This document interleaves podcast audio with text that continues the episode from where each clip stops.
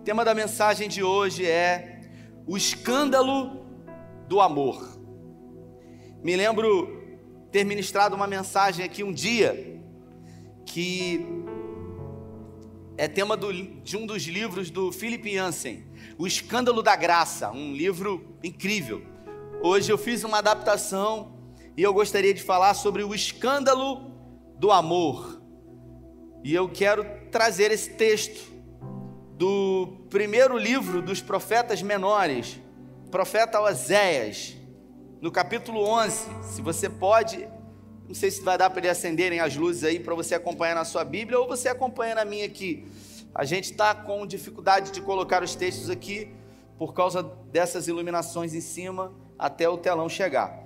Bom, a minha tradução diz assim, eu trago a tradução do Eugene Peterson, a Bíblia, a Mensagem, que é uma tradução contemporânea, que diz assim: quando Israel ainda era criança, como essas crianças aqui, eu o amei, meu filho, e o chamei do Egito, mas quando outros o chamaram, ele correu e me deixou. Eu vou ler de novo, queria que você prestasse atenção no que esse texto diz, porque ele é muito rico. Essas palavras são palavras do próprio Deus, sendo ditas à nação de Israel, sendo usado o profeta Oséias. Quando Israel ainda era criança, eu, o Senhor, o amei, meu filho. Eu o chamei do Egito, mas quando outros o chamaram, ele correu e me deixou. Ele adorou a deuses populares do dinheiro e do sexo, e brincou de religião, com deuses de brinquedo. Mesmo assim, continuei fiel a ele. Eu conduzi Efraim, eu o salvei da escravidão humana, mas ele nunca reconheceu a minha ajuda, nunca admitiu que era eu que estava puxando o carro, que eu levantei como bebê até a minha bochecha, que eu me inclinei para lhe dar comida. Agora ele quer voltar para o Egito, ou ir para a Síria, qualquer coisa menos voltar para mim. É por isso que as suas cidades não estão seguras, os índices de assassinato estão lá em cima, e todos os planos de melhora foram frustrados. Meu povo está decidido a me deixar, eles pedem ajuda ao Deus Baal, e ele não move um dedo para ajudá-los. Mas como eu poderia desistir de vocês? Como iria simplesmente deixar você ir, Israel? Eu não poderia deixar você se arruinar como Admar, ser devastado como a infeliz Zebulon. Não consigo nem sequer pensar uma coisa dessa. Minhas entranhas se contorcem em protesto. Vou deixar a raiva de lado antes de fazer qualquer coisa. Não vou destruir vocês. E por quê? Porque eu sou Deus e não sou homem. Eu sou santo e estou aqui exatamente no meio de vocês. No final, o povo vai acabar seguindo o Eterno. Eu vou rugir como um leão. Você pode repetir essa frase comigo? Eu vou rugir como um leão. Ah, vou. Meus filhos virão correndo do oeste, como pássaros assustados. Eles virão do Egito, da Assíria, como pombas medrosas. E eu vou acomodá-los novamente em casa. Palavra do Senhor. Feche os seus olhos. Pai, essa é a tua palavra. E nós pedimos nessa noite que em graça o Senhor nos conduza, que o Senhor fale conosco aqui, porque nós estamos aqui numa iminente expectativa de ouvir a Tua voz, que seja uma palavra rema, direcionada aos nossos corações. Te pedimos em nome de Jesus, amém. Esse é o profeta, primeiro profeta menor. Oséias, ele segue uma lista de aproximadamente doze livros proféticos, de doze profetas menores, não por estatura, mas segundo aquilo que deixaram escritos para nós. Nós estamos falando aqui de aproximadamente oitocentos anos antes da vinda de Jesus. As nações haviam se dividido, o reino do norte e o reino do sul. E Oséias foi um profeta do reino do norte, capital Samaria. Se você olhar a vida do ministério profético, sempre foi um, um ministério isolado. Os profetas, eles não se misturavam, eles não viviam na casa, nos palácios. Eles tinham aversão a isso, afinal eles eram muito hostilizados. Deus, ele tinha um direcionamento e sempre uma palavra dura. Quando estava tudo bom, Deus não falava nada. Deus só usava o profeta quando o negócio estava difícil. E os profetas, eles não eram utilizados para dizer o nome. Você conhece fulano? Quem é ciclano? Dizer número de C P F, de identidade. Não, tinha um objetivo, tinha um, uma finalidade. E o profeta Oséias, ele tem uma característica muito diferente, porque todos os outros profetas, eles eram utilizados por Deus com uma narrativa, com uma palavra específica, com uma profecia. O profeta Oséias não, Deus resolveu fazer de Oséias uma mensagem. A nação de Israel estava totalmente corrompida. Eles estavam vivendo um momento muito bom, muito próspero financeiramente. E a prosperidade trouxe também a corrupção, o amor ao dinheiro, o amor a Baal. E se você ler no livro de Oséias, um dos grandes problemas que Deus fala, e no capítulo onze ele fala também, que é o amor a Baal. E Baal era um deus da fertilidade e da provisão, da prosperidade. O que que isso quer dizer? Que naquela época eles começaram a prosperar e eles começaram a oferecer cultos a Baal. Por quê? Porque eles enriqueceram, então eles ofereceram a Baal a gratidão segundo aquilo que eles achavam que era Baal que havia dado para eles. Mas eles enriqueceram pelo trabalho deles e não propriamente porque Baal fez alguma coisa. E isso começou a entristecer o Senhor, porque Deus sempre desejou, Dani, que o povo dependesse dele. Eu me lembro que há muitos anos atrás conversava com o meu sogro, um pastor que teve o primeiro casamento, e ele casou a primeira vez, teve três filhos no primeiro casamento e ele ficou viúvo. E a esposa, na época dele, ela, ela teve câncer e ela veio num processo degenerativo até que veio a morte. E ele conheceu a minha sogra, que também tinha ficado viúva, e os dois muito novos. E um dia ele resolveu contar ah, como foi ah, o processo de, de doença até a morte da sua primeira esposa para mim. E eu me lembro que eu era muito jovem, eu era um novo convertido, e eu fiz a seguinte pergunta para ele, ele um pastor, eu disse para ele: Oséias, por que que Deus não criou ainda, não deu ao homem a condição de criar a cura para o câncer? Afinal, já é uma doença que nós temos há muito tempo. Os antigos não falavam nem o nome, falavam assim, a doença, porque eles tinham medo de falar. E eu resolvi perguntar para ele, sabe, Dálito, por que que Deus resolve, não resolveu ainda criar a cura para o câncer? Porque dependendo do estado que chegue para você, você pode ter todo o dinheiro do mundo, você vai morrer. Eu me lembro numa visita que fiz no Espírito Santo, num jovem muito próspero. Ele tinha fazendas, ele tinha fazendas na Bahia, que ele extraía dessas fazendas granito. E o granito que apareceu na fazenda dele, que Deus colocou lá provavelmente, Fábio, foi o granito, um dos granitos mais valiosos. Ele tinha jazida de marrom absoluto. Então ele exportava para a China, para o Japão, ele tinha muito dinheiro. E com quarenta, com trinta e oito anos de idade ele contraiu câncer. E o câncer veio de uma forma muito violenta na vida dele. E com quarenta anos de idade eu fui visitar ele lá no Espírito Santo. E ele disse para mim, eu disse para os médicos, dinheiro não é problema. Ele foi operado muitas vezes no hospital Albert Einstein. Ele fez, na época, isso já tem alguns anos, cirurgia robótica. Ele entrava dentro de uma espécie de bacia, eles enchiam aquilo com uma espécie de espuma para o robô vir e atuar diretamente na situação do câncer, enfim.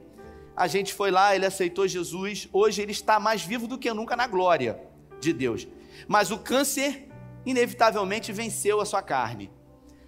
E eu perguntei para Osias, por que que Deus não permite que se crie uma, uma vacina ou uma cura para o câncer? E ele disse para mim, a voz da sabedoria, ele falou, o dia que o homem criar um, uma cura para o câncer, vai vir uma doença pior. E eu falei para ele, como assim?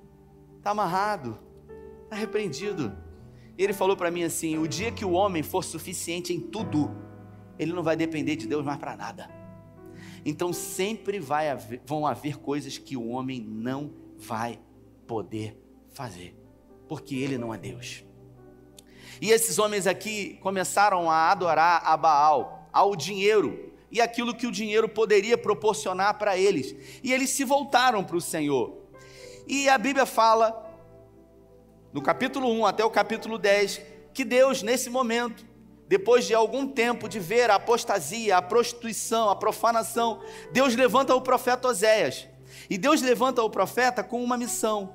Deus diz para ele, olha, você vai ser a mensagem, eu vou usar você, para você ser a mensagem. E Deus começa dizendo para ele, eu quero que você se levante, e que você vá num prostíbulo que tem lá em Samaria, e você vai pegar a prostituta mais conhecida, sabe? Tinha uma prostituta lá, muito conhecida, chamada Gomer, o nome dela, e ela era muito conhecida por todos, e Deus falou para ele o seguinte, eu quero, Osés, que você se case com Gomer, você vai tirar ela de lá, você vai levar ela para sua casa, e você vai se casar com ela, e você vai ter filhos com ela, você vai amar essa mulher, você vai dar para ela o nome, você vai dar para ela provisão, você vai dar para ela proteção, você vai dar afeto, você vai colocar ela numa vida digna.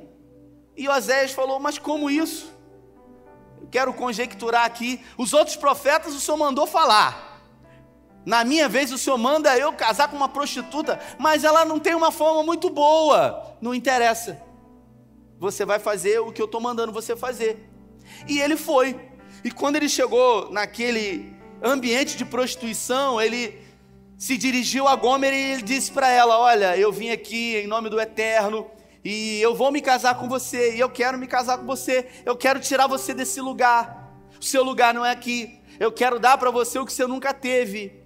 E ele casou com ela, e foi um casamento maravilhoso, e foi incrível. E aquela mulher, pela primeira vez, ela recebeu aquilo que nunca ninguém havia dado para ela, porque todo mundo só chegava perto dela para querer aquilo que o corpo dela poderia oferecer. Pela primeira vez, um homem se dirigiu a ela para dar atenção, para dar afeto, para dar carinho, para dar segurança para ela.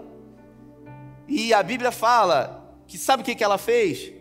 Depois de ser casada com ele e depois de receber tudo isso, ela começou a trair Oséias, e ela deixava ele em casa e ia se relacionar com outros homens, até que nasceu o primeiro filho do casal. Eles tiveram três filhos, dois meninos e uma menina, e quando o primogênito veio, esse menino não era filho de Oséias, e Deus falou para ele, você vai criar como se fosse o teu filho. E muitas foram as vezes que Oséias teve que voltar ao ambiente de prostituição para tirar Gomer de lá, porque no início ele foi obedecer ao Senhor, mas quando as coisas começaram a avançar, sabe o que aconteceu, Dani? Ele começou a se apaixonar por ela, e ele realmente amou Gomer loucamente. Então muitas foram as vezes que Oséias ia lá, no ambiente de prostituição, e chorava, e dizia para ela, volta para casa, e ele trazia ela para dentro de casa. E ele teve o segundo filho com ela, e insistentemente ela o traía por muitas vezes, e Oséias foi motivo de vergonha em toda Samaria, mesmo sendo um homem de Deus, mesmo estando ali com uma mensagem do Eterno para aquele povo. Veio a, o terceiro filho, que era uma menina, até que um dia... Até que um dia Gomer resolveu abandonar Oséias. Ela não mais desejou viver de uma forma como esposa dele, e ela largou ele, e ela foi para um prostíbulo mais distante, e lá ela ficou, e ela se relacionou com muitos homens, ela vendeu o seu corpo quanto ela podia, e você sabe o que o Osés fez?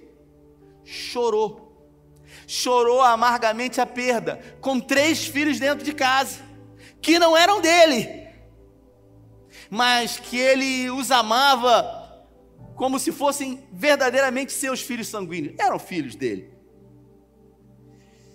E a pergunta que fica, onde está Deus em tudo isso? E Gomer lá, e os anos se passaram, muitas foram as vezes que Osés foi lá, insistentemente tentou, chorava, e ela falava, sai daqui, para de rastejar, você não se enxerga, eu não quero nada com você, e ela queria realmente, era o relacionamento com aqueles homens, ela amava o pecado, até que um dia, depois de muitos anos, o corpo dela, sabe, Maquilane, já não era mais aquele corpo desejável, ela já não era mais, pastor, uma mulher atrativa, ela já não rendia mais para as pessoas que vendiam o corpo dela naquele ambiente, até que ela foi vendida como escrava, porque ninguém mais a desejava, ela não era alvo de desejo humano, e por isso ela se tornou inútil, num linguajar comum, ela se tornou desprezível, ela não prestava mais para nada, e ela foi colocada no mercado de escravos, e quando ela foi colocada, Fábio, no mercado de escravos, Deus se dirigiu ao profeta, e disse para ele, Osés, vai lá, e compra Gomer de volta, traz ela, no dia que foi feito lá um leilão, você vai dar o maior lance, você vai trazê-la de volta, você vai colocar ela dentro da sua casa, você vai dar novamente o seu nome para ela, você vai dar para ela dignidade outra vez, você vai dar para ela segurança, você vai dar para ela atenção, e você sabe o que que Osés fez? Osés foi lá, e no dia em que ela estava sendo vendida como um objeto barato, num mercado de escravos, a Bíblia fala que Osés deu o maior lance, e levou ela para casa, e eu quero conjecturar, Gomer se dirigindo a Osés, uma mulher totalmente acabada, que já não tinha mais nada para oferecer para ele, e dizer para ele, o que que você viu em mim? Afinal de contas eu não tenho nada para te oferecer, alguns anos atrás eu até tinha, mas hoje eu não tenho absolutamente nada, por que que você decide me amar tanto, se eu só desprezo você, se eu só traio você, se eu só me relaciono com outros homens, além de você, e Osés disse para ela, eu não sei, o que eu sei é que eu te amo, e Deus então, agora, dirige-se ao profeta Osés, dizendo para ele, eu quero que você se levante, e que você diga para a nação de Israel, que é exatamente isso que eles fazem comigo, assim como Gomer fez com você, é exatamente isso que eles fazem comigo, porque eu os tirei do Egito com mão forte, eu fui a provisão desse povo por quarenta anos no Egito, no deserto, e tudo que eles precisavam, eu estava ali, como um marido para poder suprir, eu dei um nome para esse povo, e agora esse povo se encontra me traindo, se relacionando com outros deuses, com Baal, com Astarote, com Azerá, e com todo tipo de ídolos pagãos,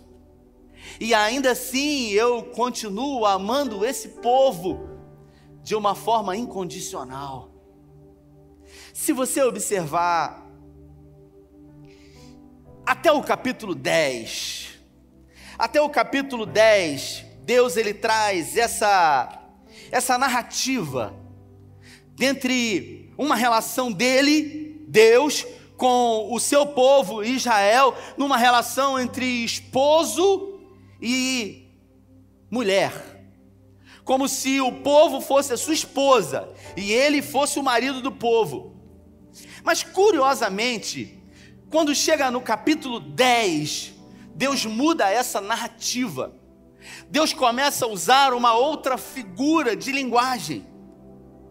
No capítulo onze que eu li, Deus traz a narrativa, não nos chamando mais de esposa, sabe?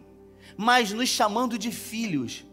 Deus começa a, a empreender aqui um discurso de paternidade, que é muito mais intenso e muito mais poderoso do que um discurso matrimonial.